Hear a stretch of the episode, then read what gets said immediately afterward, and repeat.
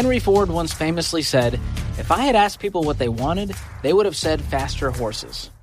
Customers can easily describe a problem they're having, in this case, wanting to get somewhere faster. But it may not be the best solution. Are you an innovator? You might not think you are, but if you have a vision and you're introducing something new, then that is you. But how do you make that a rhythm of your business? From the Ramsey Network, this is the EntreLeadership Podcast, where we help business leaders grow themselves, their teams, and their profits. I'm your host, George Kamel, and on today's episode, we are talking all about innovation, which ties into our business driver of plan. Our first guest is Brett Hagler. He's the CEO and co founder of New Story, a nonprofit organization that has pioneered a radical solution to end global homelessness. The answer? 3D printing houses for those who can't afford a roof over their heads. We had an incredible conversation about innovation and how any business can change for the better. After that, you'll hear from Ramsey leader Herb Jenkins. We talked about a framework that he's used at Ramsey to innovate. Up first, our conversation with Brett. His nonprofit journey started with a trip that inspired him to think differently about housing and homelessness. Brett, thanks so much for being with us today. How are you? George, I'm great. It's an honor to be on with y'all. So, you have an amazing story. You're a very accomplished person. Just reading your bio, I got tired. I literally, it was, you know, cancer survivor, Y Combinator graduate, Forbes 30 under 30, top 100 most interesting entrepreneurs in the world by Goldman Sachs. You're a speaker, angel investor. What haven't you done? What is on the bucket list for you at this point? Oh, no, dude. It's, uh, I, I think I just, I got started at a, at a younger age. That was really just it, you know, out of, right out of college. Um, started my first startup that ended up failing. And so that that just gave me, I think, an experience and some insight. And um, yeah, the last the last five years have been better, but but yeah, it's it's still very early. So it's clear you've always kind of had this entrepreneurial bug in you, but it, it wasn't always that you were, you know, this aspiring kind of business owner. Mm-hmm. So talk to me about the story from you going on a life changing trip to Haiti to going, all right, I'm not going to go be a missionary. I'm going to go be a business owner. What was that like? Mm. Yeah, it's a great question. So I took a trip to Haiti, and uh, it was actually for a for-profit startup that I had, and uh, we were starting to give back a little bit of the money we were making to a charity. It wasn't a lot, but it was a little bit, and that's what put me on that trip. And then what I saw was, you know, families living in extreme poverty without shelter. I mean, just just horrible, tense. And then when I came back, George, I didn't think I would start um, a charity necessarily in my early 20s. I always wanted to be more of a, a, technology entrepreneur was kind of the, the, the hope one day. And so I try to find other organizations that I could get really excited about and I could champion and I could get really behind. And for me, that was a lot of the the entrepreneurial thinking, the are you taking calculated risk? How are you hiring? Like standards. And the more I looked, for me, from my perspective as a younger, ambitious entrepreneur, um, I felt things were a little outdated and a little traditional. And I came up with a long list of frustrations that as a, as a customer that would have been a donor, I got very frustrated. And then the entrepreneurial kind of side came on and said, what if we could from scratch just just kind of reinvent or have a blank slate to create an organization that would do things that are different from all these frustrations. And that's actually why I um, called it New Story. Why I thought it made sense to actually start an organization as opposed to joining one um, was because I wanted to uh, really just just make something that myself and my peers um, would get excited about. Wow! So give us the elevator pitch for New Story and what you guys are doing. We pioneer solutions to end global homelessness. So we work with families that are living in extreme poverty, um, between three to ten dollars a day. They do not have life's most basic human needs, safety and shelter. And what we do is we come in and we partner with excellent local organizations and local municipalities, and we are um, kind of arming them with new innovations and new designs and models and ways of working to make everything more effective and more efficient. So we try to really focus on, um, I mean, the why uh, is, is very clear, right? It's a, it's a human problem. It's a, it's an economic problem that families don't have adequate housing. Um, but we focus a lot on, on the how, right? How do you, how do you create a home that is lower cost? How do you create a better uh, mortgage option for families that are unbanked and that can't get access to a mortgage, right? So we try to just stay in our lane and be best at what we think we have a chance of being best at. And that's focusing on really just, innovating in the space. And, you know, innovation, George, to me is, is way less of sexy, shiny, you know, PR headline stuff, right? Like that's, that's not really innovation. That's, that can just be like, you know, interesting things. Um, the only thing that matters uh, is are you getting adoption on some type of new model or process that is adding value to the customer, right? And for us, the customer is, is most importantly the, the, the future homeowners that haven't had access to a home before. So we want to um, just think outside the box, um, work incredibly hard to create a better solution and see if the, if they'll get adoption. Mm, I love that you mentioned that because I think a lot of business owners are listening and they're going, I would never describe myself as an innovator, right? Like I think I innovation, and you think you think mm-hmm. the Tesla or the you know the iPod, and you think of these big things in the headlines that have changed history. But you're saying this is just saying, hey, what if there was a better solution? And it's just those incremental exactly. steps to get there.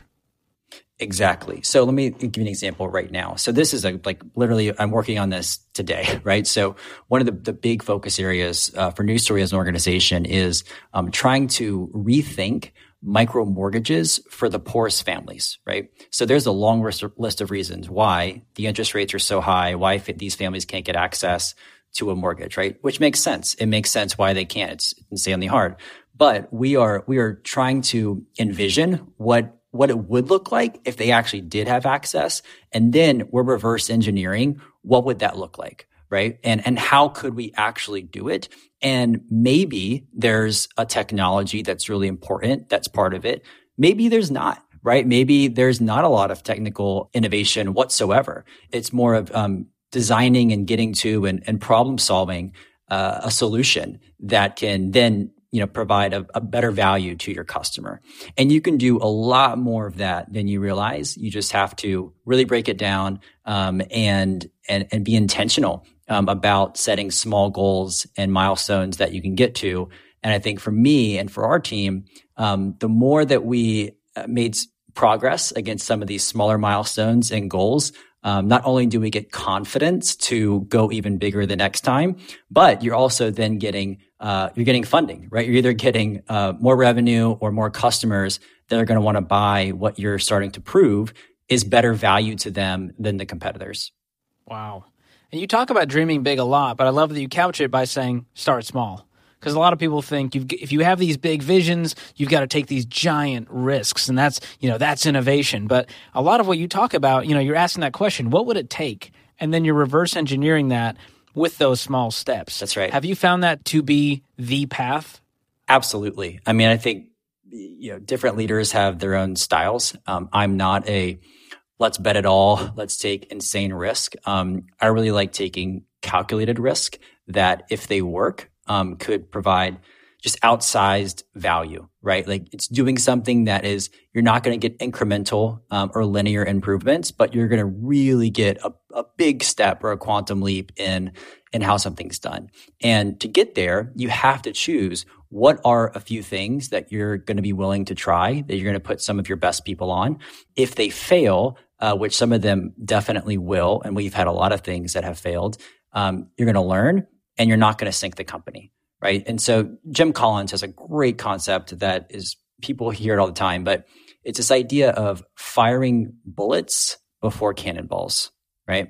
So if you only have so much budget, if you only have so many people, you only have so many resources, and you you have a conviction on one thing that you think could really add value to your customers, do you just bet it all and put all of your ammo, meaning your your money and your people, um, into one cannonball and then fire it at the ship and hope it hits, that's pretty risky, right? Because it might not.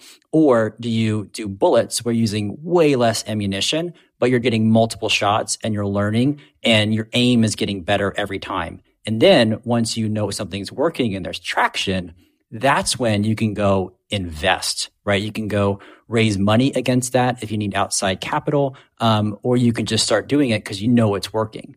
I'm such a proponent of starting small and and firing bullets um, before cannonballs. Yeah, we've we've adopted that Jim Collins model here at EntreLeadership here at Ramsey, and it changes the game because it takes the pressure off of hey if this fails we're you know we've sunk. Totally. It just goes okay we learned a little something there. Oh and that worked. Let's let's chase that down. And so i love that model. And when it comes to these dreams you know some of these business owners out there listening it can get obsessive when you start to have these like having vision is great but having it take over your life because it's an obsession that can be dangerous. So how do you chase that dream without it becoming an obsession? Well this is a this is a tricky one to be honest. Um, and it's something that i've i've worked through a lot in the last couple years.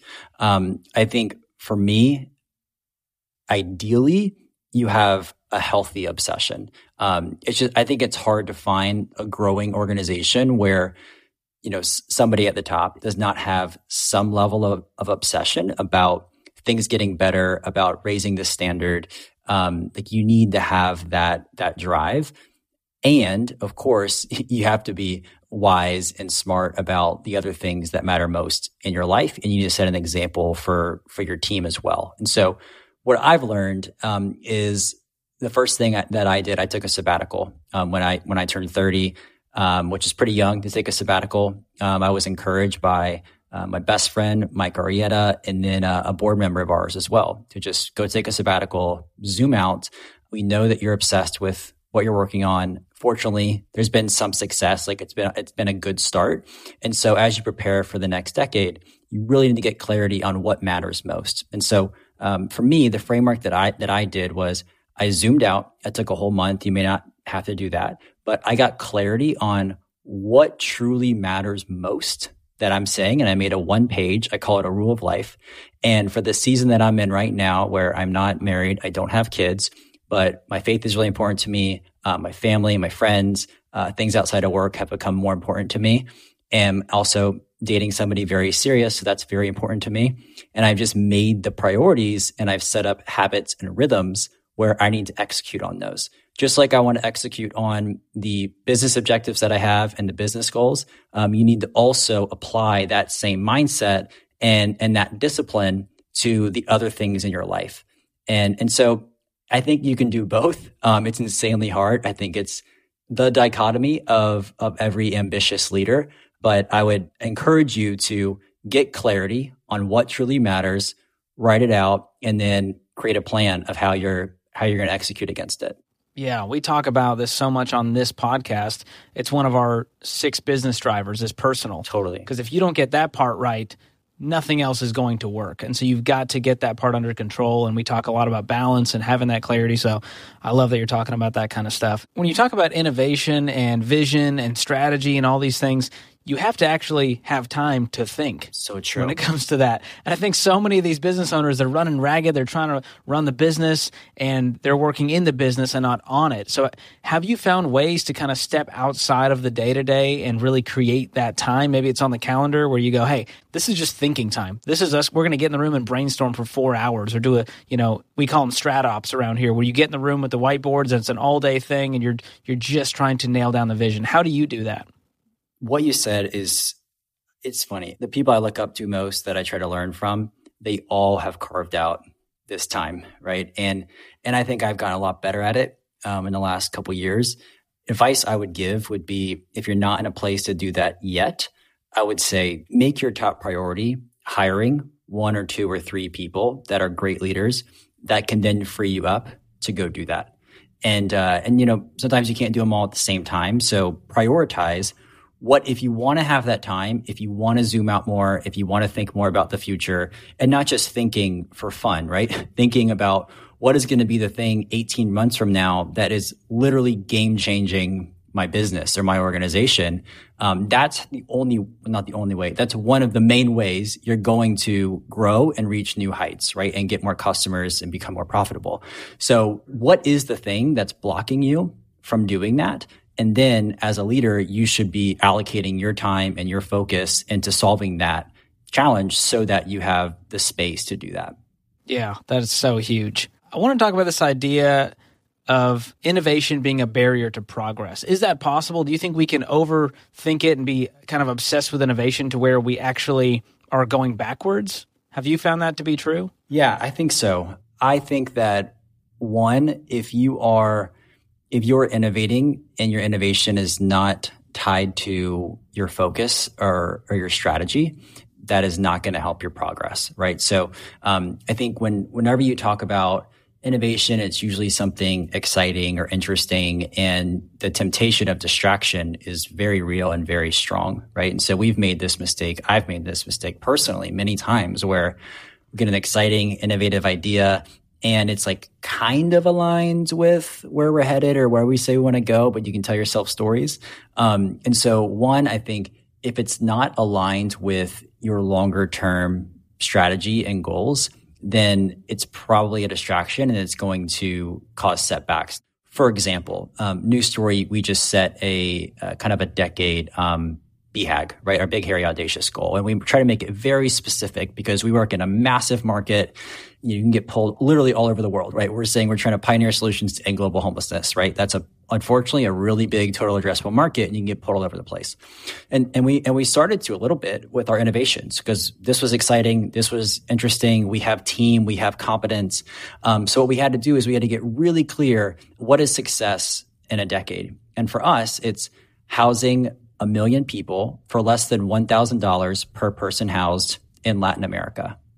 So that is where we're heading, right? That's very clear. Now, innovation, everything we're innovating on should be how do we get there faster and how do we make that possible? Um, but it should be towards that goal. So that, that's like one learning that we've had and innovate underneath and innovate in a way that is going to drive you closer to that very clear top of the mountain or whatever, however you would describe it. The second thing I'd say is sometimes you get so excited about innovations that you don't kill them early enough. And so you need to have the humility that, uh, that you're not Steve Jobs. You don't have all the perfect ideas. And, um, a lot of your ideas, if you're actually really being innovative, um, the majority of them won't work, right? That's just how it goes. Like, so you have to be able to, um, to kill them early. And that's a judgment call, right? Of, should I kill it now? Should I wait? But you have to have the discipline to to kill it early. And uh, and the last thing I'd say is um, a mentor said this to me last week. He said um, it's better to be uh, intentional than brilliant.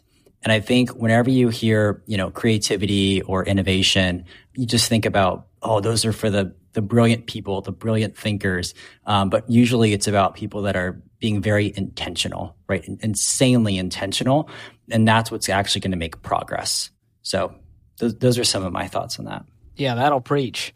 We've got a core value here at Ramsey Solutions shoot sacred cows. Mm. And it reminded me of what you were talking about. And it can be hard because you're talking about shooting things early, right? Knowing when to quit uh, and tying it back to that clarity and that mission. And is this really tied to our why? But there's some things around here where you go, hey, it's not broke. Why are we trying to fix this? And it really comes down to this idea of breaking it before it's broken and disrupting yourself. And mm. we've seen that play out with, you know, Blockbuster and Toys R Us, where they went, hey, it's not broken. Let's not let's not get crazy. And then you see this decline and now they went the way of the buffalo. So how do you kind of break things before they're broken, especially if there's legitimate revenue tied to it, right? It's scary. It's like, hey, we're going to lose $100,000 if we pull the plug on this. So, what's the smart way to take those risks and to shoot those sacred cows and to break things before they're broken? Yeah. I mean, this is, uh, a, this is a massive question, right? It's a lot of the innovator's dilemma. I think that you can, you can run, um, I think you can do it in parallel. I think if you look back at a lot of the best case studies, there are businesses that, you know, for, if we use a blockbuster, right? Like Blockbuster, they had something that was making money. They could continue opening up Blockbuster stores. They probably knew at some point that that wasn't going to be the future 20 years from now. So ideally, they should have started the Netflix, right, of Blockbuster in parallel. Um, because you have the the kind of money making machine that's still bringing in the profits, um, you start something on the side, and you can maybe hire one of your best people to work on that, um, bring in somebody from the outside. But yes, you absolutely have to um, be thinking about disrupting yourself and and thinking five, ten years down the future. Um, if not, you're just it's not going to be a good outcome. Mm. And does that take a certain level of you know foresight and investment to go hey if we're gonna if we're gonna take this risk and we're gonna disrupt this thing we've got to be prepared over here exactly you know might need we need to have more profits set aside or we need to hire the right people yeah. uh, how do you go about doing that on kind of the on the team side yeah yeah i think um you know just what we were saying earlier not to be repetitive but i think for business owners listening, the bullets before cannonballs is is the best concept for this, in my opinion, right? And you you as a leader, you can allocate your budget, right? You can allocate where is the money being allocated? Um, how much are you putting towards uh, an initiative that probably isn't going to show up as a return a few years from now? You're going to assign great people to that project. You're going to assign a certain budget. You're going to have really clear goals. You have to earn the right to go to the next phase in that process, right? So what are the really clear goals that if we hit this by this date, that unlocks the next phase, right? The next phase of investment. And that could be adding one or two new team members. That could be adding a couple hundred you know, thousand dollars to the budget. Um, so you just have to be clear about what success looks like. And then if you're not tracking there, that's when you have to you have to cut it. And and that's not necessarily a failure, right? It's you were being a forward thinking leader. Um, you were trying something that the worst case scenario, if it fails, you still learned an insane amount and the business is still there. It's fine right? Maybe the worst case scenario is it was, you know, five or 10% of your budget, which of course that's not ideal, right? That's definitely not ideal, but you have to give yourself a chance to have these outsized returns and bring your business into the future. Man, that's so good. You have so much wisdom uh, for being your age. And I mean, you've obviously you've done a lot you started early but what are those things that you feel like caused you to have this level of just composure and clarity when it comes to business i've heard you say um, you know talk about daily rituals and talking about reading but you also say this the one thing you can control is effort right is that something that you've really adopted to go hey i can't you know, fast forward and make myself have 25 years of business experience, but I can control what I'm putting in every single day. Is that a big part of your daily ritual? Yeah, I think so, George. Um, I'm usually never the the smartest person in the room. I usually don't. There's a lot of things that that I don't have that other leaders have.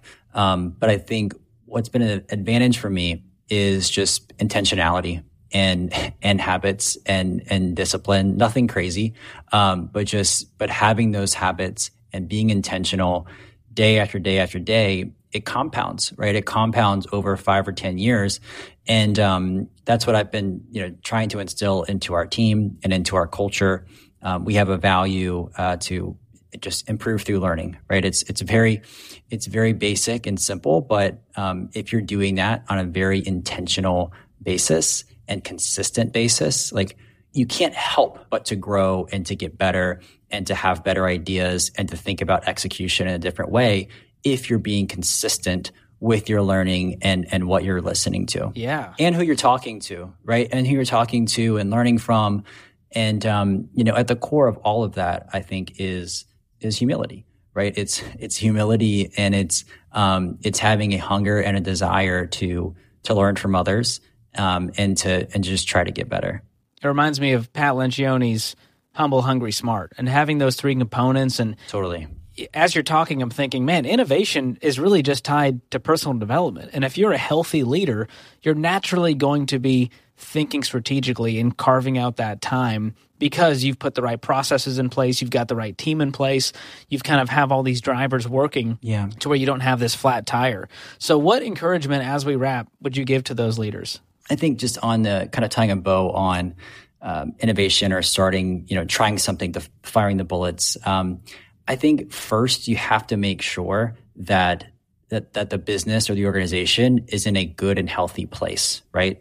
So for us, before we got into 3D printing houses or before we got into you know rethinking um, mortgages and, and microfinance, like we first like really got our core business right, right? And it was working. And that's what brought us the momentum and the resources, meaning funders, backers, team, right? To then keep that going, right? Definitely keep that going and keep making that better. But now to also start to think about what is this next thing and what is this next thing? And again, kind of do it on the side in parallel. Um, but if, just, if you're listening, I just want to encourage you that um, the the best thing you can do is make sure that your your current business is in a is in a really healthy place and is and is growing. Um, and then I think you kind of earn the right to start um, making some smaller investments for innovation. Yeah, it's kind of like what we talk about with with finances. It's really hard to build for the future while you're paying for the past. Yeah. And so if you're struggling in the day to day and you can't keep up with everyday tasks, you're not going to have the ability to think ahead and think strategically and have that vision for the future, especially when it comes time to execute it. So I love that you're talking about that kind of stuff. Yep. That's right. That's right. My last question really comes down to this. For the I'm thinking about, you know, the the HVAC owner in Ohio, mm-hmm. and he's going, all right, all this innovation stuff sounds sounds nice, Brett, but how do I apply this to my industry, my business? How can I take this stuff and go, how can I innovate in a seemingly normal industry where, you know, I'm crushing it, I'm doing well, I've got a I've got a solid team. But how do you innovate maybe in those trade industries or industries that feel like, hey, there's there's not much room to change things up and get crazy? I would say that I come from a, a pretty typical normal industry, right? We're trying to, we're building houses for the poorest families in the world. That's a pretty traditional, normal industry. Um, and so for whatever you're doing, I think what you have to do is you have to, you have to zoom out and like really think and ask the question, what is my customer's journey? What are the real pain points and the frustrations that they have, right? And be very honest and direct about what are the problems, right? What are the problems? Hopefully you're, you're a customer as well of whatever it is that, that you're selling. And you have to identify what are the frustrations and what are the problems, right? And so if you were going to measure something on a scale of one to 10 and you identified something, uh, 10 being like excellent or great or an amazing experience, and you know something is a four or a five, like then just do an exercise and ask yourself, what would it actually take to move it closer to a 10? Right. And I promise you, it's, it, you don't have to start a new software company inside your company. You don't need to, you know, go recruit people from Tesla and SpaceX to solve it. Um, you usually can, can do it with either your internal team or maybe bringing on one, one or two other people from your industry or adjacent to your industry. Um, but I think just so many leaders or teams, they don't pause and zoom out and really ask that question and get clear about what are the problems, what are the frustrations, and then design an intentional plan of how to solve it. And anybody can do that, right? Anybody can do that. Um, they know what some of the problems are, right? And um, and you can be creative and resourceful. And once you've identified what those what that frustration is, you could then set a really clear goal that by the end of the year, success for phase one looks like this. You make that super clear and then you assign a team and a budget and, and you work every day to, to make progress on it. And if you fail, you've learned a ton and you've, at least you failed against something that uh, you know is a problem and a frustration in your industry, right? And sometimes, you know, not not every problem or frustration can be perfectly solved within a certain time frame, right? So sometimes the reality is it, it actually is just too hard. It actually is just it's not it's not ready yet. Um, but you have to give yourself a chance to to solve it. Mm.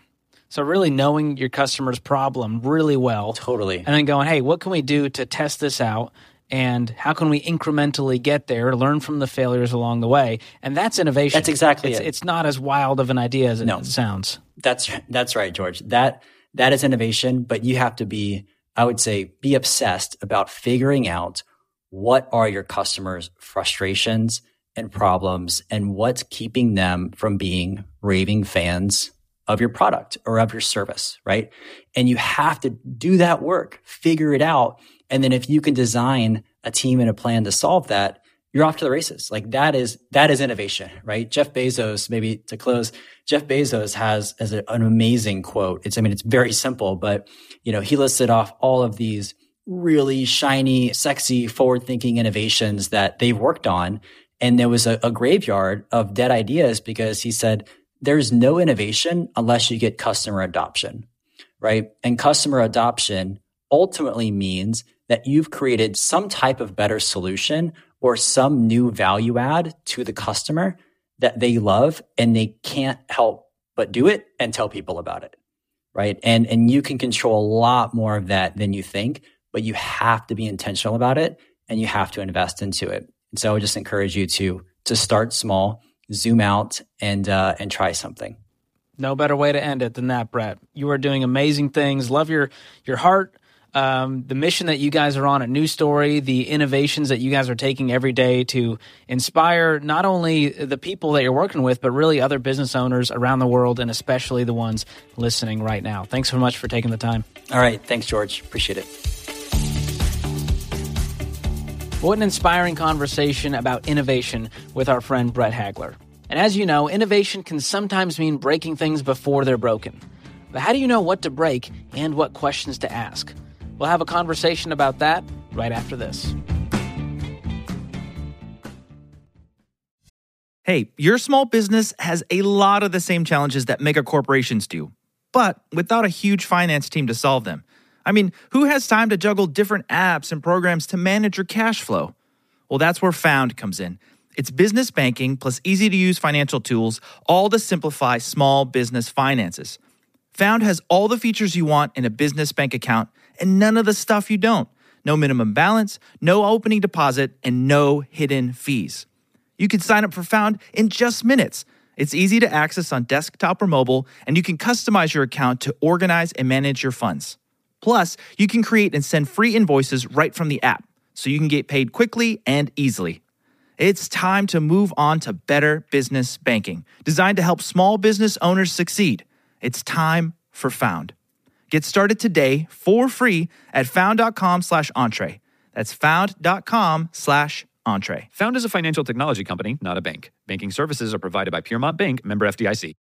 Here's a math refresher. There are only 24 hours in a day, so you and your team need to streamline time consuming tasks to focus on the activities that make money. Smart businesses are realizing that to reduce headaches as they scale, they need NetSuite by Oracle. NetSuite is the number one cloud financial system, bringing accounting, financial management, inventory, and HR into one platform. With NetSuite, you can reduce IT costs because it's cloud based. You can cut the cost of maintaining multiple systems because you've got one source of truth. It's a big deal. And you improve efficiency by bringing all your major business processes into one platform, saving time and cutting manual tasks and errors. So join the more than 37,000 smart companies like Ramsey Solutions that have done the math and are boosting their efficiency with NetSuite. And right now, you can download NetSuite's popular KPI checklist designed to drive the right behaviors for your business. Absolutely free at netsuite.com slash Ramsey. That's netsuite.com slash Ramsey to get your own KPI checklist. Our second interview is with Herb Jenkins. He's the Senior Executive Vice President of Ramsey Trusted. We sat down to talk about how we do innovation here at Ramsey, and he shares a framework that he's used to get us closer to our vision and solve customer problems.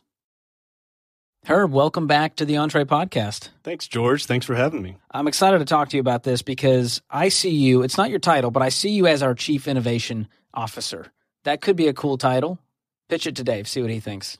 I'll, uh, I've got a meeting with him later today. That'll be the, the first topic. It'll go great, I'm sure.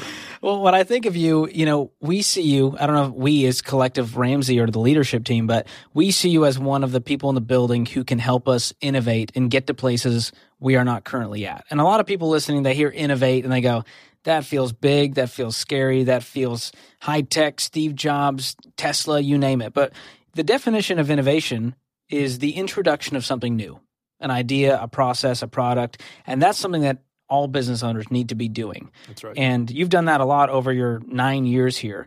Is there a recent example you can think of where you had to lead the charge on something like that? Yeah, it's a great question. And I do think all of us can be innovators, and I want to unpack that for you in, in a minute. But in my time here, I've, I've done a handful of, of initiatives or changes at Ramsey uh, and kind of developed that reputation. And uh, most recently, that's around a new brand we're working on called Ramsey Trusted.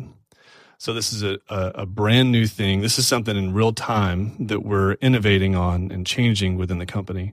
And, and Ramsey Trusted, all it is, is it's, it's taking existing things that we've been doing for, in some cases, upwards of 20 years and changing how we do them uh, in order to get results that we've never gotten before. So we have three parts of our company that we're bringing together under this Ramsey trusted brand. Brands you know, like endorsed local provider, some of our uh, national advertisers, things that we've done, similar services we have done different ways around the company. And those were working great. There was nothing wrong with the way we were doing business there. But as we've taken a step back and said, you know, how do we get to where we want to go? We looked at the services and said, those need to change the way we do them needs to change. The the the standards we hold, uh, the the way we scale this needs to be at a whole different level. So we took something that was working and was existing, and we've rethought it, overhauled it, and made it better for the customer, made it better for our pros, and ultimately it'll make it better for us. Right. So Ramsey Trusted, all it is, we've been in the business of referring people to high quality providers for years. And we're taking that same concept and saying, let's make it better. So we are uh, implementing new ways of scoring pros and holding them to new levels of accountability. Uh, there's new customer experiences that we're creating that are lower friction. These services are easier to get. Uh, we're creating new products around them that we've never done before. And that is a form of innovation right? But it's not the kind of innovation that sometimes we think about with the example you gave of uh, Steve Jobs or I don't know. I, th- I tend to think of like a, a, a, Thomas Edison or like a Da Vinci, you know, that are that are like by candlelight, you know, innovating um, as just like this this mountaintop retreat type thing. But I just don't think that's how innovation really works for the majority of us. Yeah, and I imagine a lot of the people listening are going, "I don't see myself as an innovator," yeah. but you believe that if you're a business owner, you are in the business of innovation. Yeah. And I, I, also would say I'm not an innovator. Like I'm not one of those guys. Right. But that's the, that's the thing. Um, there's a lot of different types of innovation. The kind of innovation that we often think about or the kind of innovators that we think about are these people that are almost idealistic. But innovation comes in a lot of different forms. You know, there's, there's bigger, more radical innovation. There's also more incremental innovation that happens all throughout businesses on a regular basis. And like you said, all innovation is is uh, the idea that you're improving or replacing something for the better, uh, whether it's within your business or or whatever. So, um, yeah, I'm not an innovator. Let me just say that out loud. I'm not one of those those guys. Those those like I was born that way. I'm just wired that way. Now, I've worked with some people who I would say are very much wired that way. That's just not me you know, and yet I've still driven new things into Ramsey that wouldn't be there if, if I hadn't, uh, you know, gone through this process or, or um, found out a way for me to still drive new things in. And it seems like you've got to zoom out a little bit because the business owners, they're in the business uh, day to day, and it can. It feels like what you're saying is you've got to kind of zoom out and go, what are the things out there that we're doing right now that could be better, and how can that help our customers, and how can that help lead us to our vision and our bigger goals? Yep. And you've got to take a step back to do that. You can't be running full throttle in the business and do that at the same time. That's right. That's right. And if you're like me, if you're somebody who says like i love the idea of innovation or i wish i were an innovator but i don't know how or i'm just not that person there are ways there are things you can do to be more innovative and just not be naturally wired that way. It's actually not that hard. Uh, but it's amazing how we can go for years and years and years uh, operating in a mindset that prevents us from innovating like we're talking about. So i've got three things that i do. And uh, this is just stuff from my experience, stuff that I've seen in others and learned from uh, people who've done it before me. Uh, that I think would be valuable if, if I were in the shoes of you know I'd love I love the idea of it, but it's just not how I'm wired. And this applies to any business, no matter the scale, the industry, the size. It is, yeah. And I would say how you apply these things to your business is going to be very specific to you. But these principles or these truths, I would say, apply uh, regardless of, of, business.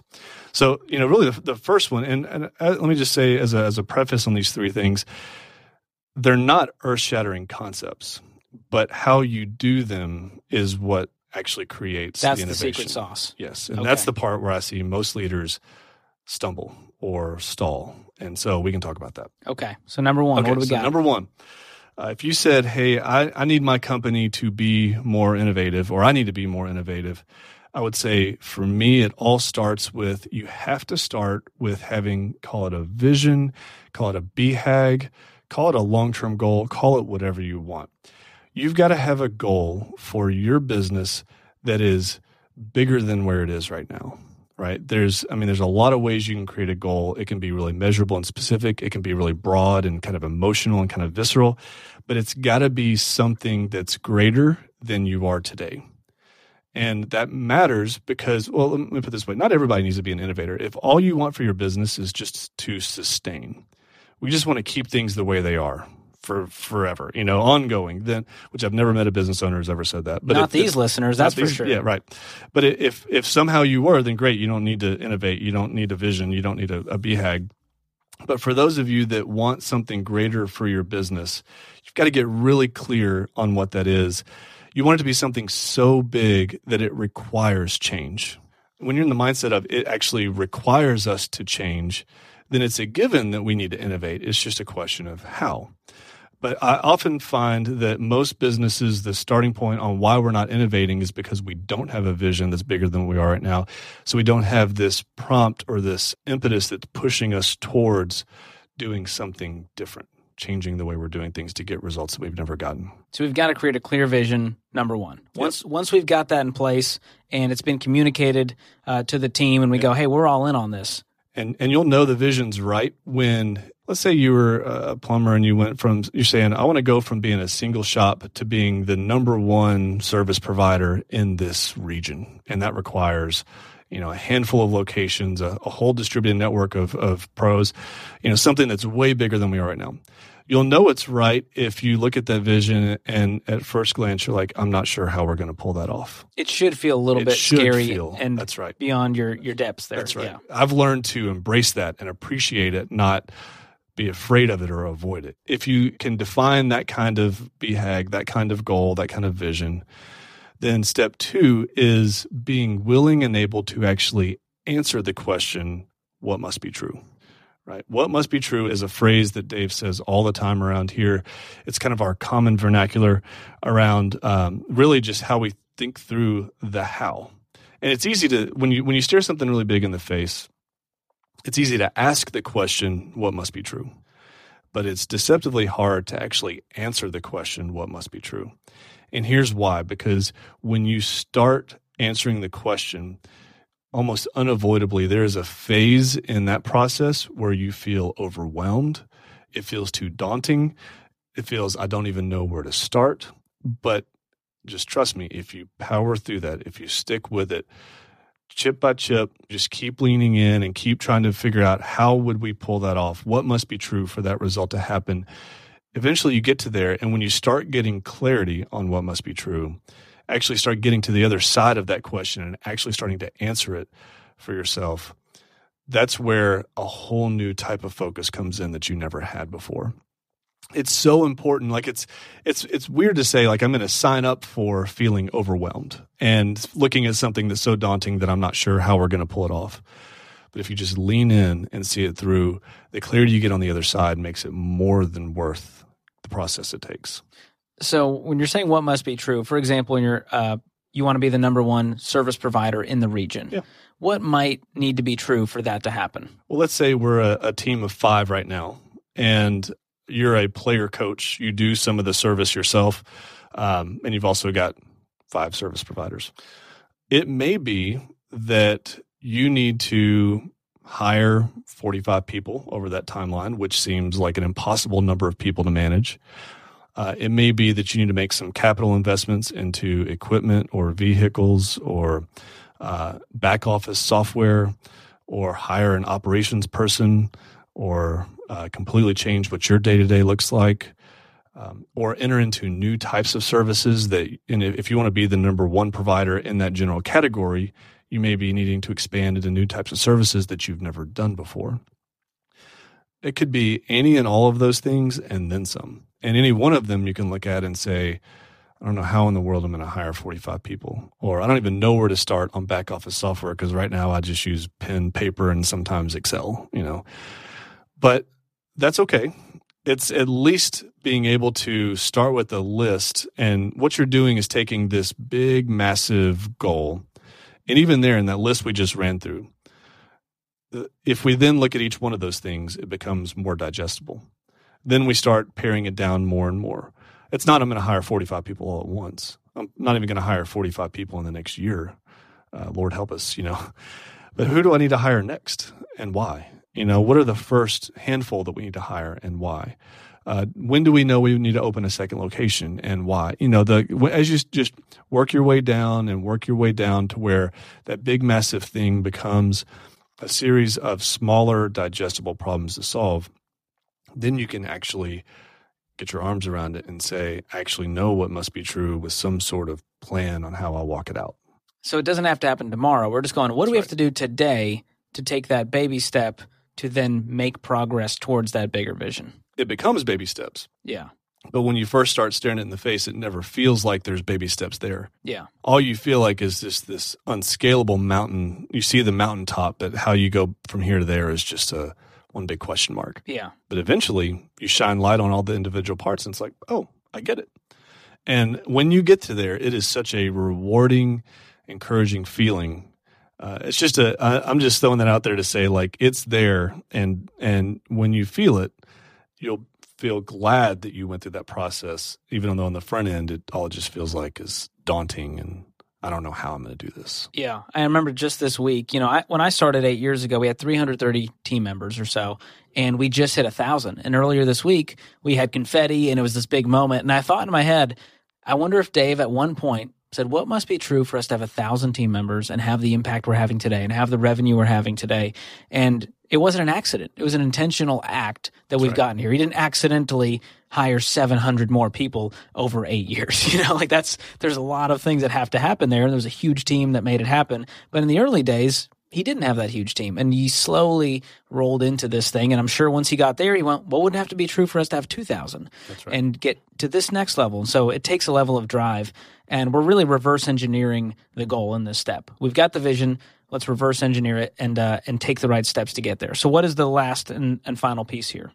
So as you get clear on the what must be true and as you get clear on the steps you've got to take if you can then treat that body of work like a goal as intentionally as you would the revenue goal you've got for this year.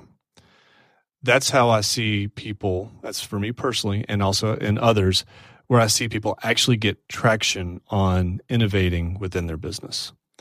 If you don't treat it like a goal, if you just said, I want to be more innovative, you will never be more innovative. If you said, I want to implement these three things this year and if I can take those steps, then I will be on the way to this big goal that we've got. Then you can actually get traction on those things. You know, Dave talks a lot about uh, when you set a goal. If you say, "I want to, I want to lose weight," you know, lose more weight, you're never going to lose weight. If you said, "I want to lose ten pounds in the next ninety days," okay, now we're on to something, right? So, whenever it comes to whatever those business changes are for you, whatever the what must be true is, uh, you've got to be asking questions like, by when? When do I want to have the first step of this, you know, the first change implemented? And think about this as this isn't a in stone commitment that you're making that you can't change, but when would you want it by? Right. Let's say the, the, the first step in this example that we're talking about is implementing a new a new back office, which is completely innovating our business processes or fulfillment processes when do you want to implement that by? When do you desire it to be implemented by? And just start there. You know, it'd be nice to have it done by end of this year, but I don't even know what provider I want to use. Well, great. Okay. Well, in order to implement something, you're probably going to need two to three months to actually implement the software. You're going to need another month for contract negotiation. You're going to need probably two weeks of vendor vetting and research. You can kind of back into what do I need to do right now to be on track for implementing by the end of this year. And I mean, just imagine how much change we've already created by the beginning of next year, how we, how many steps we've taken in that direction that we never would have otherwise gone if we didn't have a vision, if we didn't ask the what must be true, and if we didn't start creating intentional, on purpose goals around that what must be true that are as intentional as your revenue goals or, you know, whatever your other main goals are for your business. Yeah, it reminds me of desired future dashboards, which is something we've talked about on this podcast. But it seems like such a great way to go. How are we going to innovate? Well, we're going to have this desired future, and we're going to have a dashboard that actually tells us how we're doing. Right. And are we trending green? Or, all right, we're doing great. We're on track to hit this goal that we set out. Or if it's red, we go, what needs to happen? What needs to be true for us to get back on the right side of this thing. So I love this framework uh, for for thinking through it. Like you're saying, this is not the go do this today. It's going to look different depending on your business. But these are the right questions to ask to go, do we have a clear vision? That's have right. we asked what must be true to reverse engineer it? And what are we doing to make that goal really practical and tactical for today? You know, one of the things that's really stuck with me is innovation. You don't just stumble into innovation. Like this Ramsey trusted change that we made within our business, it didn't just happen we had very intentional goals around rethinking the services, around rethinking the brand and renaming these services, around when we want to go to market on it, around how we want to get fan feedback in a new way. I mean, each individual part of that thing that we've been overhauling and rethinking has had that level of drive and intentionality if you if you think innovation is just going to happen, if you think a culture of innovation in your company is just going to happen, it won't. But if you, by degrees, have this kind of intentionality and have that force of will to make those goals happen, one day you're going to look up and others are going to be saying, "Wow, you guys are really innovative." In the trenches, it just never feels like that. It's just progress bit by bit. But the net effect of it is we're innovating right? That's the outcome. This is the stuff that you've got to do on the front end to make that outcome happen. At least that's the way it's worked here. That's the way it's worked for me. And, and that's for somebody who's not wired that way. This whole realm is a place of uncomfortable for me. But because we said we want to help people in personal finance to the level that we are, or in business and leadership at the, at the level that we are, because of the goals that we've set, it's forced me to think this way in a good, healthy, challenging way to do things we wouldn't have otherwise done. Mm. Well, it makes me want to retract the title of Chief Innovation Officer. I think you're now Chief Problem Solver Officer. How's that? And also Entre podcast host. Don't worry about it. It's all good. Well, Herb, uh, always great having you on the podcast. Thanks for encouraging the business owners out there to innovate and encourage them that they're all innovators and that they can do this. It just takes the right questions and the right actions. Absolutely. Thanks, George. As Brett and Herb talked about in today's episode, we innovate because of vision. But we can't move forward without goals. They convert that vision into energy. And there's a right way to set them. And our team made it easy with the EntreLeadership Goal Tracker. To get this free guide, text Goal Tracker to 33444. Again, text Goal Tracker, no spaces, to 33444 or click the link in the show notes. Hope you enjoyed today's episode of the show. If you did, leave us a review and subscribe so you don't miss the next one. And if you're a small business owner with 2 to 200 team members, we want to hear what you think of the show. What you like, what you don't like, and what we could do better. Give us your feedback by clicking the link in the show notes to fill out a brief survey and schedule a call with Tim, our producer. If you want to keep up with us on social media, you can follow us at EntreLeadership. This episode was produced by Tim Hull, edited by Jacob Harrison, and mixed and mastered by Will Rudder. I'm your host, George Kamel, and on behalf of the entire EntreLeadership team, thanks for listening. Until next time, keep learning and keep leading.